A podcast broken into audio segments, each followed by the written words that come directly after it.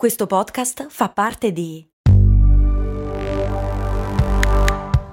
Voice Podcast Creators Company. Max Corona, che sono sempre io, presenta Brandy. Prendi. Ogni settimana, dal lunedì al venerdì, un distillato di fatti curiosi dal magico mondo del marketing e del business in generale. Brandy, servire freddo. Brrr.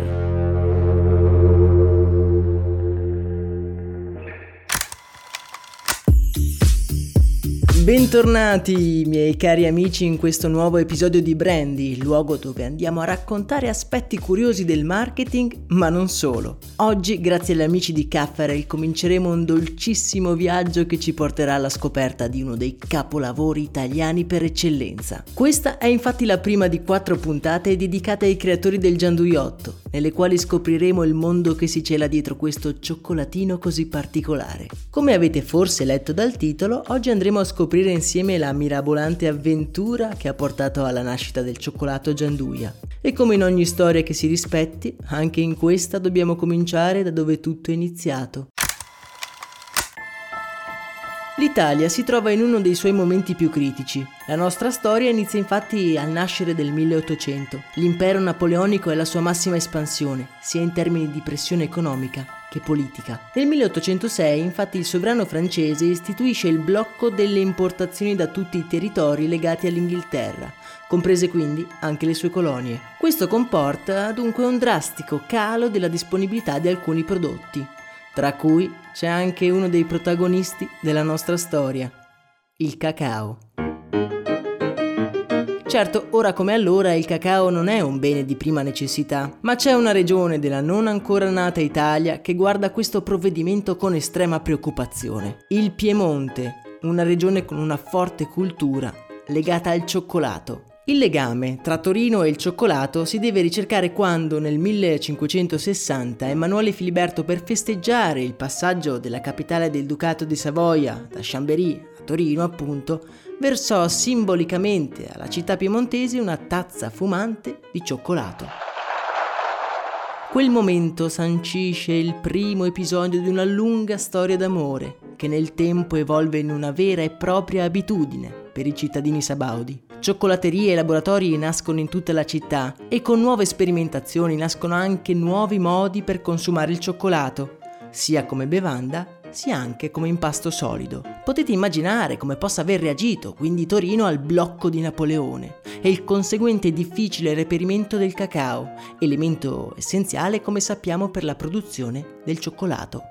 Sebbene il blocco perse effettivamente di valore pochi anni dopo l'emanazione del decreto, per rivedere il cacao in Piemonte dovremmo aspettare alcuni anni ed è proprio in questo periodo che la nostra storia inizia.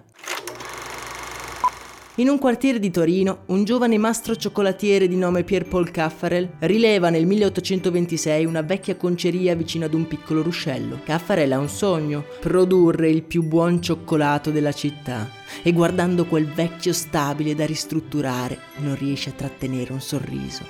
Grazie alla sua grande inventiva trasforma la conceria in una vera e propria fabbrica di cioccolato, capace di produrne addirittura 320 kg al giorno. Non male considerando la scarsa reperibilità, come abbiamo visto, del cacao. La cioccolateria è un'impresa familiare in cui da piccoli anche i figli di Pierre si dedicano con impegno e dedizione. Come abbiamo detto, il cacao è introvabile e il cioccolato è sempre più richiesto. Ormai lo si tratta quasi come una merce di contrabbando e anche la produzione dei mastri cioccolatieri risente della mancanza di questa materia prima. Se solo ci fosse un modo per creare una versione del cioccolato diversa, la cui preparazione possa prevedere un po' meno cacao.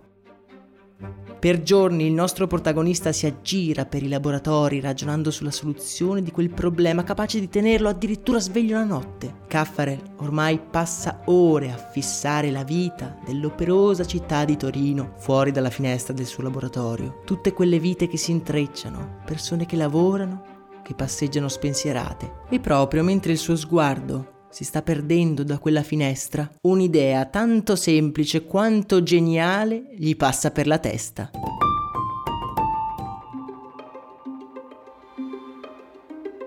Il Piemonte è una regione molto variegata, con un'antica tradizione culinaria e un gran numero di prodotti tipici. Tra questi prodotti tipici ce n'è uno in particolare che potrebbe aiutare Pier Caffar nella sua missione e si tratta del più amato e più iconico di tutti, la nocciola delle langhe. Aiutato dai figli, Caffarel come un alchimista, chiuso nei suoi laboratori, si mette al lavoro mischiando gli ingredienti con maestria e con un obiettivo in mente. Mettere la massima espressione della cultura torinese del cioccolato alla portata di tutti. Un po' di cacao, nocciole tostate e tritate in modo finissimo, latte e una spolverata di zucchero.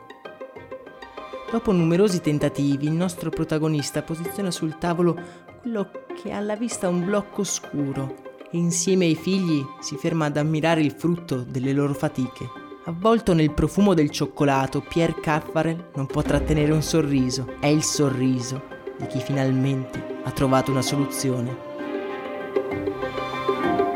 Quel giorno in quel laboratorio infatti Pierre Caffarel insieme ai suoi figli realizza per la prima volta il cioccolato Gianduia. È il 1865, siamo solo all'inizio di una grande storia italiana, quella di Caffarel, in grado di creare con quell'oscuro cubo profumato uno dei simboli dell'Italia nel mondo, il Gianduiotto. Ma per adesso dobbiamo fermarci qui. Dovremmo aspettare la prossima settimana per scoprire come questo piccolo laboratorio è stato capace, anche grazie ad innovative strategie di marketing, di diventare un punto di riferimento italiano nel mondo del cioccolato. Scopriremo affascinanti cioccolatini e maschere di carnevale in un viaggio che è appena iniziato. Ringrazio Caffarel per aver supportato la realizzazione di questa storia e io vi do appuntamento a domani con un nuovo episodio. Nella speranza che questa storia vi abbia incuriosito, un abbraccio e un saluto da Max Corona.